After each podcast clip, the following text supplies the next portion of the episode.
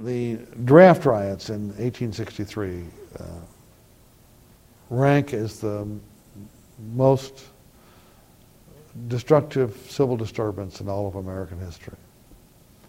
In the 1990s, there was violence in Los Angeles, taking that back another generation, the 1964, and again in Los Angeles, in 67, in Newark and Detroit, with large numbers of people killed, and about 1920 and 1919, 1921, series of racial uh, riots in northern cities like Chicago, Tulsa, St. Louis, other cities. But the one in 1863 in New York was the absolute worst. Uh, we don't know for sure how many people died. Uh, the accepted estimate is probably a little over 100. Estimates were as high as 1,000 uh, because many of them were black. What is significant about the, first of all, it happened because of resentment between, we think, one of the two, two or three reasons. One is resentment between the Irish and African Americans. They were both on the low end of the economic ladder, competing for the same entry level jobs. At the same time, the government was asking Irish to fight in the Civil War, put on a uniform and go to the Civil War.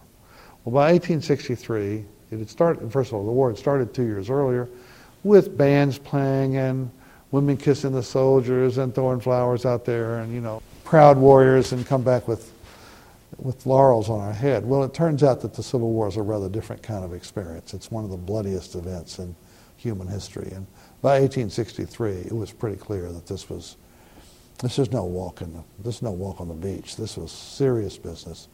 In July of 1863, just a few days after the Battle of Gettysburg, they were having a lottery. Now, originally, people volunteered for the war. Again, they thought it was going to be kind of fun and glamorous. But after a couple of years, it's not fun and glamorous anymore. So they got to make people go. Well, the way you make people go is you say, well, you're between 18 and 40 or whatever it is, and we're going to pull your name out of a hat and you're going to go. But they didn't have a hat. What they had was a lottery wheel. You can still see them today sometimes. And on television at night. They're cranking up the lottery wheel and pulling ping pong balls out or whatever with numbers on them. Well, at the time, what they were pulling out were what we sort of like a business card, and it had the names of all the potentially eligible people. And so, you know, at an appointed hour, they'd crank up the old lottery wheel, and somebody would stick their hand in and pull out a number. Edward O'Malley. Okay, record that. And then they put out another name. Timothy O'Flanahan. You know what I mean? Put that one over. Meanwhile, it's hot very hot and uncomfortable. And they seem to be pulling out a lot of Irish names out of the, out of the box here. Um, what stimulates any riot, we're not sure, but the rioters begin to move downtown.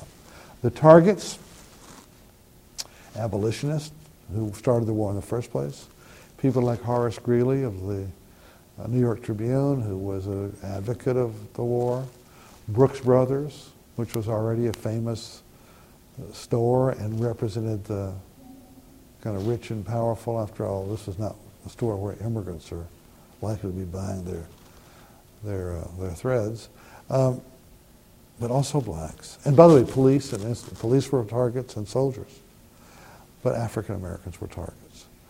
Um, people who just happened to be in the wrong time, wrong place at the wrong time, hang from a light post. But I think the most revealing is the burning of the colored orphan asylum. I mean, how angry do you have to be to burn an orphanage? It's an orphanage. Everybody knows it's an orphanage. It's a big building at about 43rd and 5th, you know, near the New York Public Library is now. And it's torched as part of the riots. Um, and again, uh, as in the 1741 so-called slave conspiracy, I think it's revealing for what it tells us about anger and frustration at the time that we still had a long way to go. It's like stealing from a church. It's like, you know, there are certain things you don't do.